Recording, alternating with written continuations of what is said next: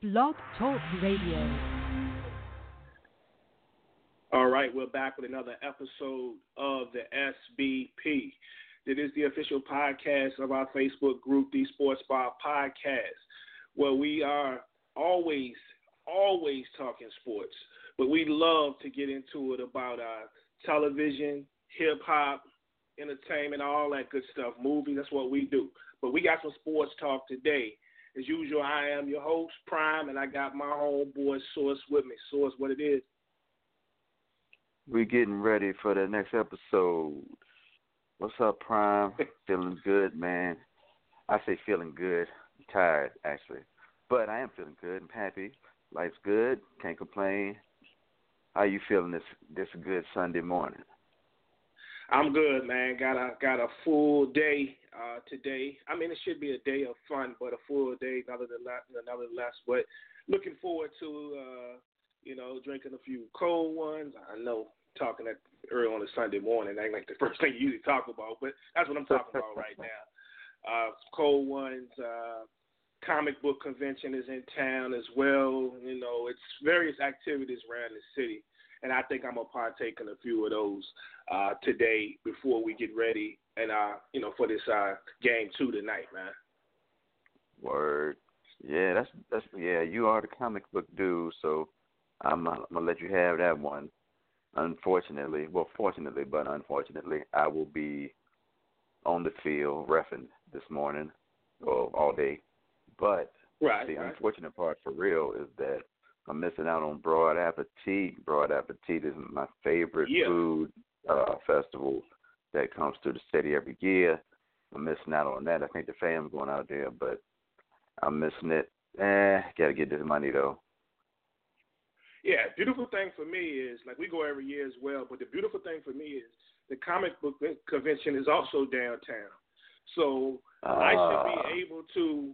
Once I park my car, when I get down to this convention, to the Galaxy Con, and this is the Beano, for you comic book heads, you know this is the big event. It's not like the little local joints they have. They've got all types of stars down there. I mean, Kevin Conroy, Lou Ferrigno, everybody's down there, man. And it's a 3-day event.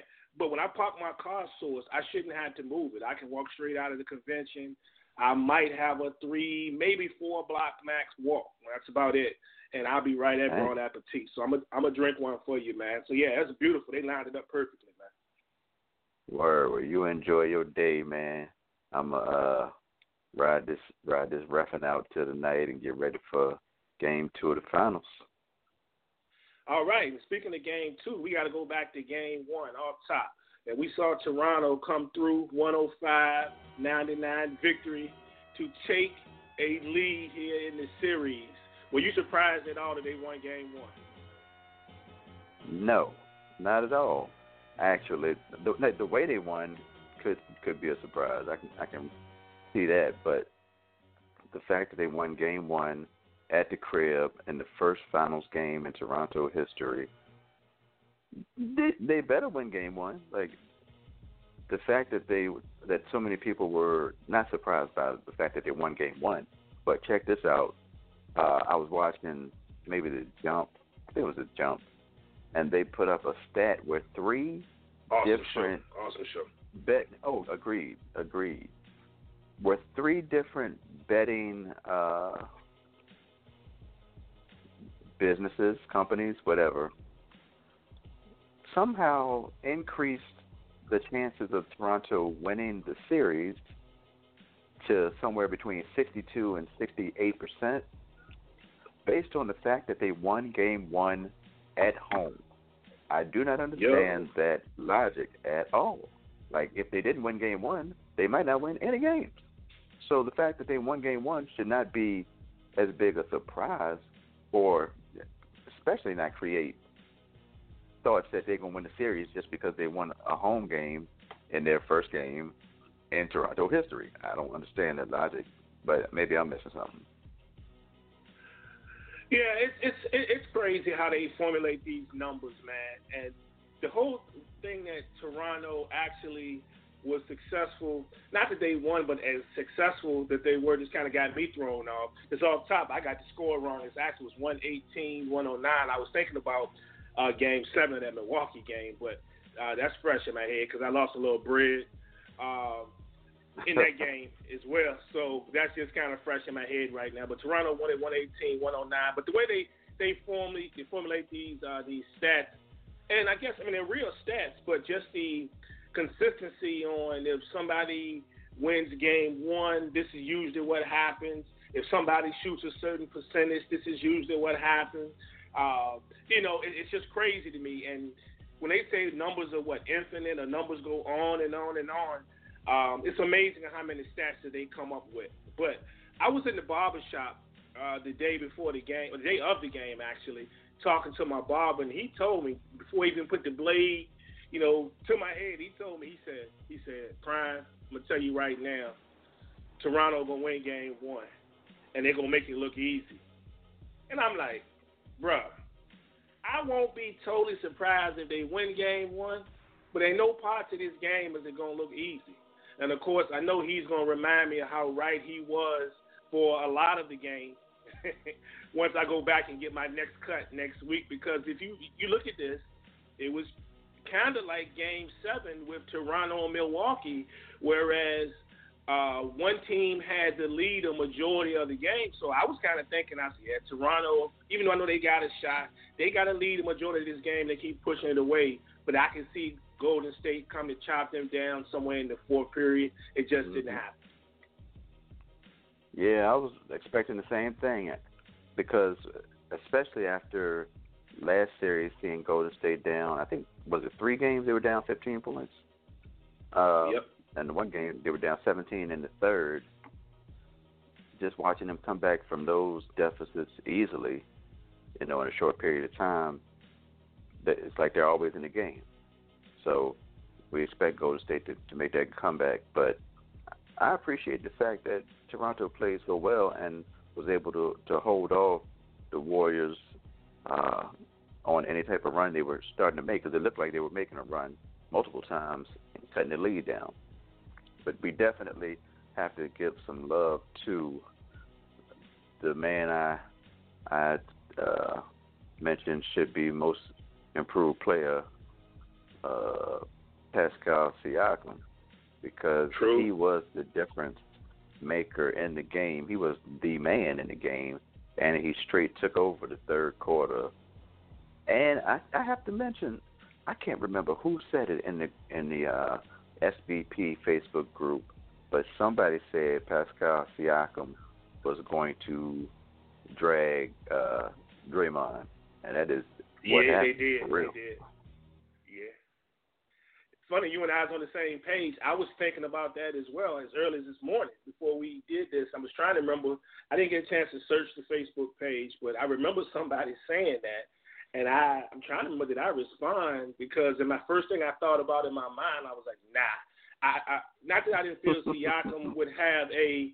I thought Siakam would show up this series and have a game or two, but I thought that Draymond would just be Draymond and wouldn't totally let anybody, namely Siakam, get the best of him, you know, due to Draymond's intensity and his play, especially since Durant's been gone. And boy, was I wrong. I mean, Siakam, dude, you realize he was 14 or 17 from the floor. Like, that shooting percentage is ill. Like, it's just straight crazy. He's one of only a couple of people between both squads that shot over 50%. For the game, but Siakam's energy. I mean, we can say what we want to about anybody else.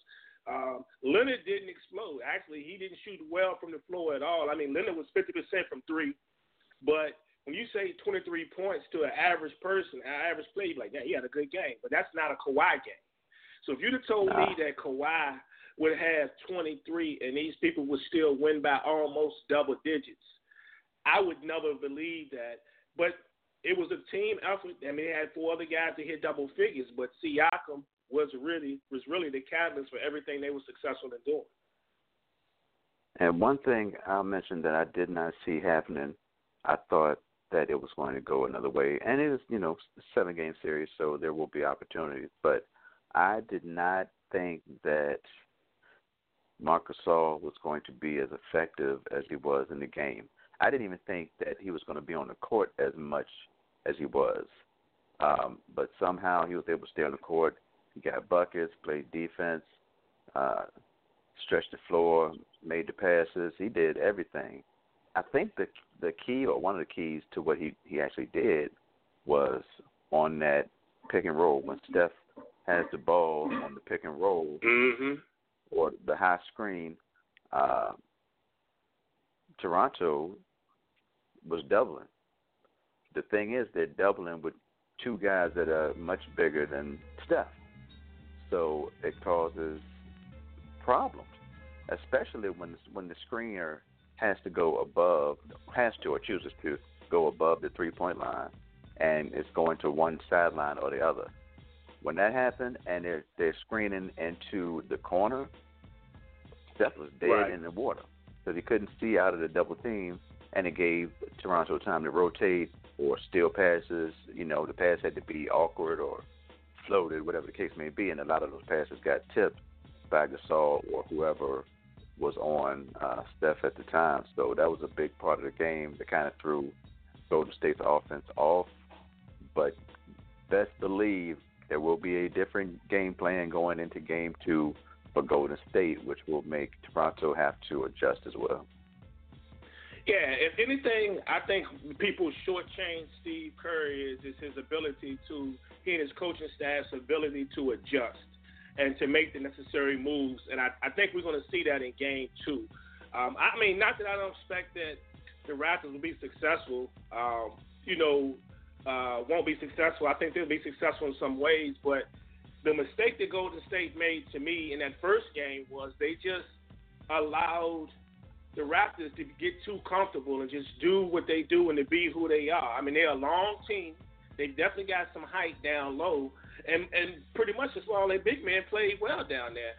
I mean, you look at, you mentioned Gasol. That was one thing I did mention to my barber. I said, I don't know if I mentioned on our last podcast or not, but I did say that Marc Gasol had the potential in this series to have his best offensive series that he's had in the playoffs since becoming a Toronto Raptor. And he started out really well, stretching the floor, hitting the long ball. What did he hit? Two or three three-pointers. I think it was 2 for 4. But they just allowed the Raptors to be basically who they are. And some other folks just came to the party and played. I mean, Van Fleet even played well in that game. He hit him with 15. So I just think that they just got kind of comfortable and they stayed in the flow. But make no mistake about it. Like you say, Steve Kerr and them, they're going to make the adjustments. And as good as a defensive team as Toronto is, I do expect going into this Game 2 tonight that Golden State will have a little more success. I'm actually expecting a bigger game from Klay Thompson. And Klay Thompson, whereas you look at his numbers, he actually didn't play bad. But we know that Klay Thompson is capable of being so much more, especially when he gets back into a corner. Yeah, I don't know what Klay's going to do between, you know, being on the road and having to deal with Danny Green. You know, I don't know. That's a tough matchup, and Green's got enough size to stay in Klay's pace, and he's a good enough defender to give him as much problem as you can give one of the best shooters ever. So I'm not sure what I'm expecting from Klay, but I am curious to what you think Golden State will be able to get out of Boogie Cousins in this Game 2.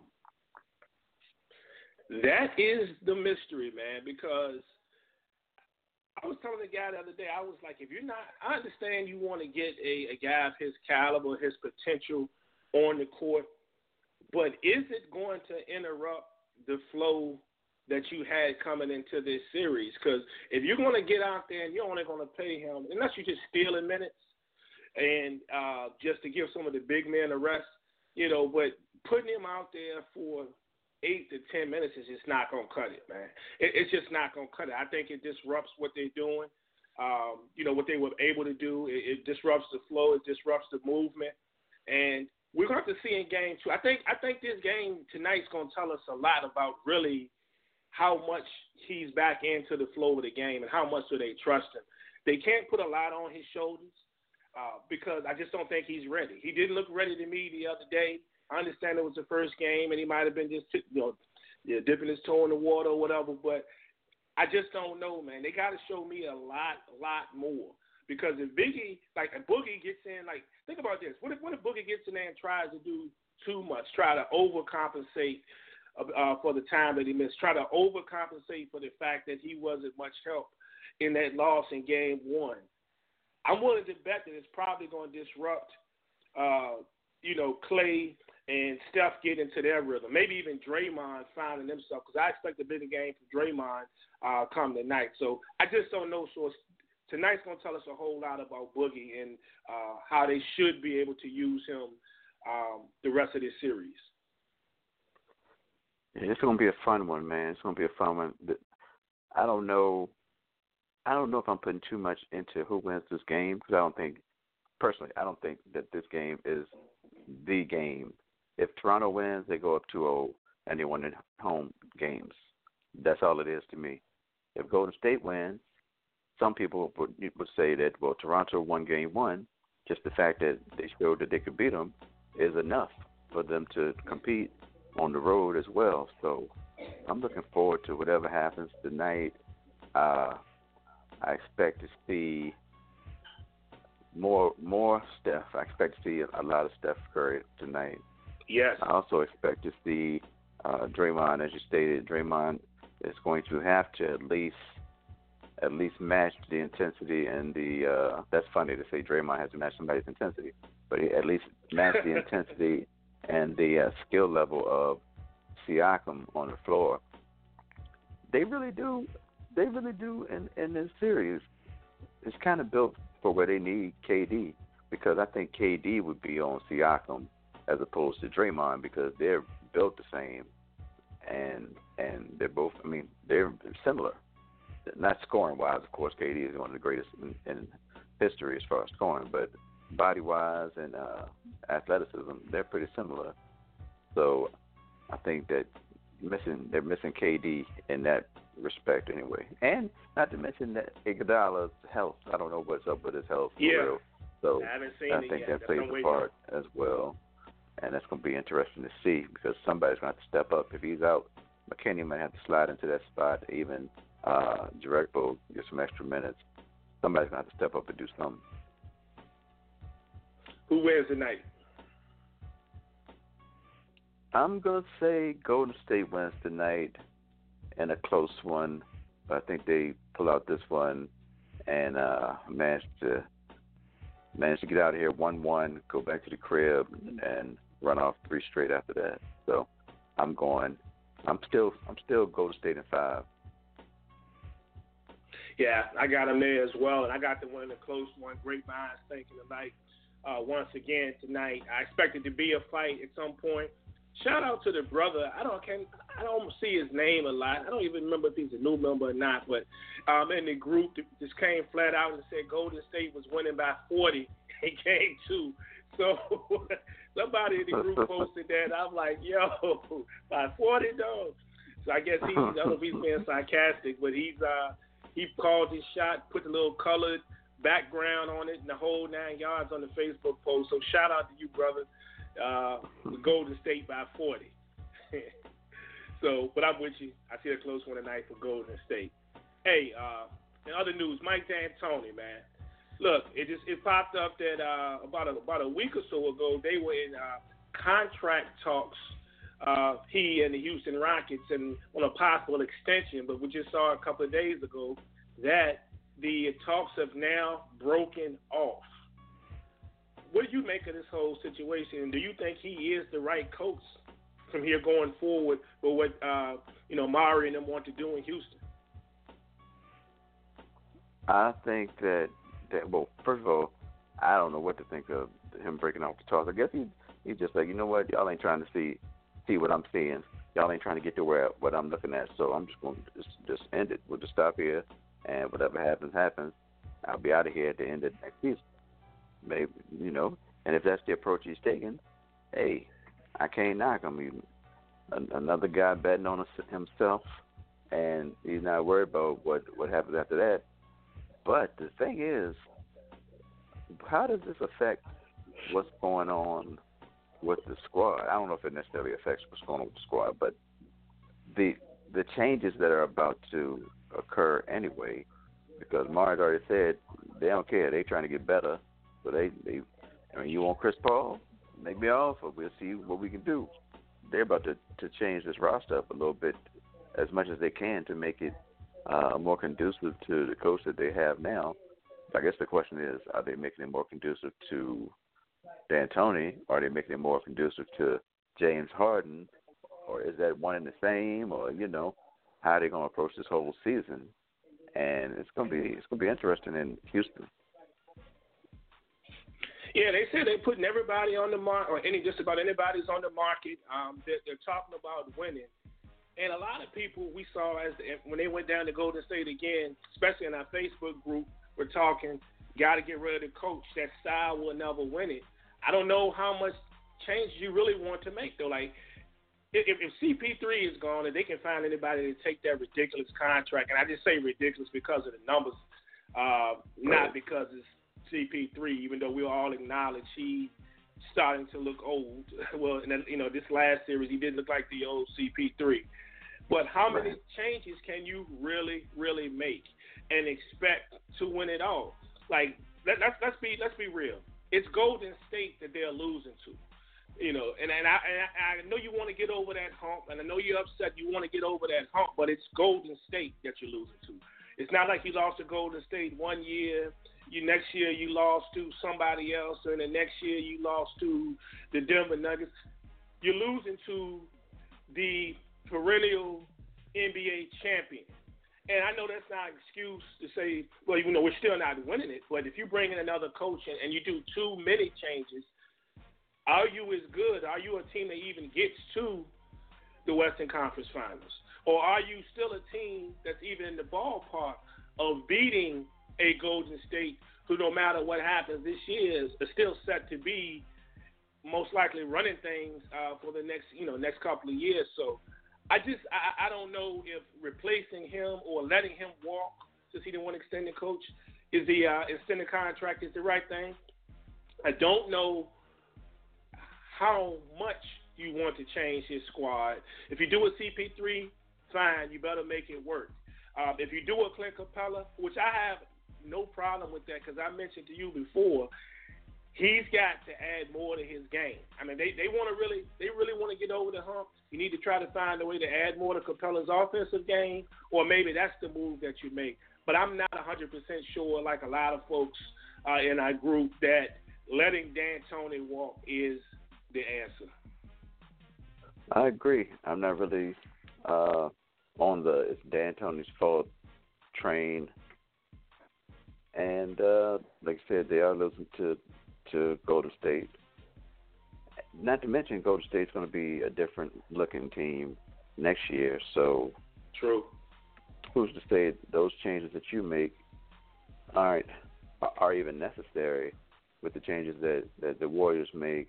And that's the only team you're trying to get better than, because you're better than everybody else, pretty much every season. My point. So why not just stand pat? That I can definitely see that as well. My point exactly. What else we got, man? Oh, last thing. I just wanted to mention. Have you seen the Ava DuVernay produced special or original series on Netflix, 4-part series about the Central Park Five called When They See Us? I have not seen that yet, but it's everywhere on Facebook, and I've seen nothing but positive things. I would probably tell you, just in the last day alone, I've probably seen no less than like 7 or 8 posts from Facebook friends, and everybody seemed to be enamored with it. I saw something on the Central Park Five about a week ago. I guess they probably put it on because this special was coming, but I ended up seeing the Central Park Five, something they did on them. I don't know if it was Dateline, one of those shows that comes on late night, like 10 o'clock. And at the time, I had no idea. That was just before this came out. But I haven't seen it yet, but you've watched it. Let me tell you, man. First of all, I'm surprised at how many. I mean, I guess I shouldn't be surprised at how many people have never even heard of Central Park Five. But general story, the Central Park Five is five teenagers from New York back in 1989. They were arrested for raping and assaulting a jogger, a woman, in the park. So the five kids, excuse me, basically, the long story short, they didn't do anything. They were in the park, but this happened in a whole different part of the park, and they had nothing to do with it, yet they still went to jail. Four of them went to jail for like between 5 and 7 years, and one of them actually was in jail for 13 years, which was the oldest one, Corey was. So, my daughter, Jada, hit me to the fact that she wanted to watch it earlier during the week. She said it was coming on, or she mentioned it to me. I heard that Ava DuVernay, she was on Desus and Mero Thursday night, and she was talking about it, and it came on Friday, so we started it Friday. Let me tell you, man, I was so angry. The story is so ridiculous that you wouldn't even think it's a real story. There's no way that if you watched this and knew that it wasn't a real story, you would be like, man, this is too much. Like, they're going too far. This don't even seem real. The fact that it is real makes it that much worse, and that's just episode one. It's a 4-part series. Just part one is unbelievable. But then when you think about the story, and you think about this is one story in one city that happened to five young men of color, teenagers, where their rights were violated like to the extreme, and you just think about that one story and how it's prevalent, especially then, from then till now, and even before then, across the country. It's everywhere. So it's nothing new, but the details, man, it will make you break down. If you even have any dealings with any young man, if you were a young man of color at any point in time, or if you're just a human being who can empathize with a story that is clearly like not right, then I'm telling you, man, you need to watch this whole joint. Friday night I was heated. We watched 2 of them yesterday during the day, and then I watched the final episode, the final part last night. And man, it's heavy. That's all I'm gonna say. Yeah, like I said, I haven't peeped it yet. I'm trying to get myself together because I know I'm going to be heated. But from what I had read over the years and what I saw on that special that I watched about a week or two ago, brought back a couple of memories just to the fact of, number one, I do believe this was the one where they had gotten some admissions or something from them that they had done it.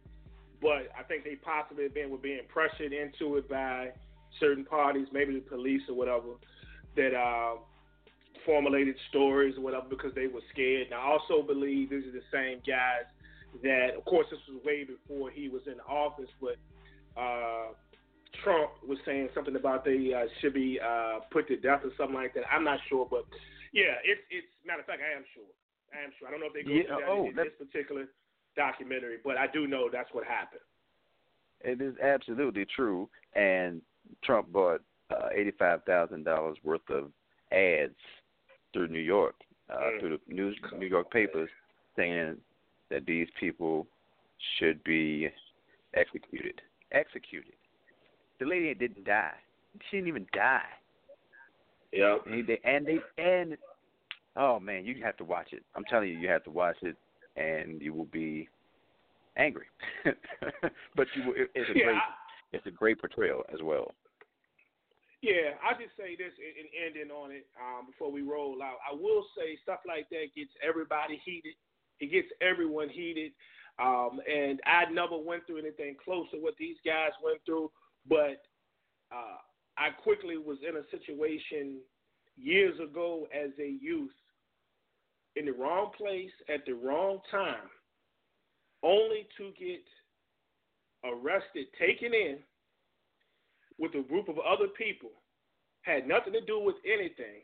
And if you know anything about being locked up in the county or whatever, most time they get overfilled in the jails.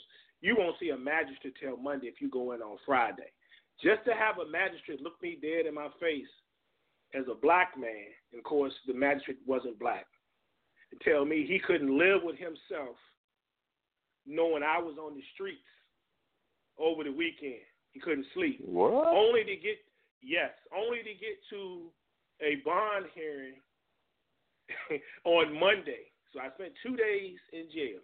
On Monday was supposed to be a bond hearing, not even a regular court hearing. For the judge at the bond hearing, who was substituting for somebody else, was like, I don't even know why this gentleman is even in here. There's no bond hearing. He can go now. And you know what I'm saying? Wow. So that's a story for another day. But that's where I saw the devil in this dude's eyes. So imagine sitting in jail for something you didn't do, but something that small, and it was a small, not even close to the grand scale of what these guys went through. But if you looked in your face and said, didn't even know the story. This guy ran up with a group of people. I didn't even know what was going on. To be told he couldn't sleep, boss, over the weekend, couldn't live with himself knowing I was out on the streets only early Monday morning, right about 10 or 11 a.m., just to be released, period. So the judge looks at me and says, I don't even know why this guy right here is even in here. So I read what I read. He says, no bond hearing for him. He can go now. Crazy. Wow. Crazy. So, dang, Brian, that sounds like a source and company story. We'd have to get to that. Yeah, you know, we're going to have to do that. We're going to have to do that. But, yeah, that's all I got, man. Look, make sure y'all check that out. I know everybody can't wait for the game tonight. I can't wait. It's so I hope you got your water and your towel with you, brother, because I know it's going to be hot out there. And, you know, you're my dog, so I'm going to drink a couple of Devil's Backbones for you today. I appreciate that, bro. And, y'all, feel free to holler at me on Twitter at SmittySauce. Or Instagram, I'm trying to get my IG game up, source_Escoshka, ESHKOSHKA. And, definitely join the Facebook group if you're not in there. The Sports Bar Podcast, SBP, where we keep it live on a daily basis. No doubt about it. Now I'm your boy Prime. You can always catch me on Twitter and Instagram at PrimeSBK. Thank y'all for listening. We're going to catch y'all in the next one. And y'all enjoy these next few games, man, because it ought to be really, really good.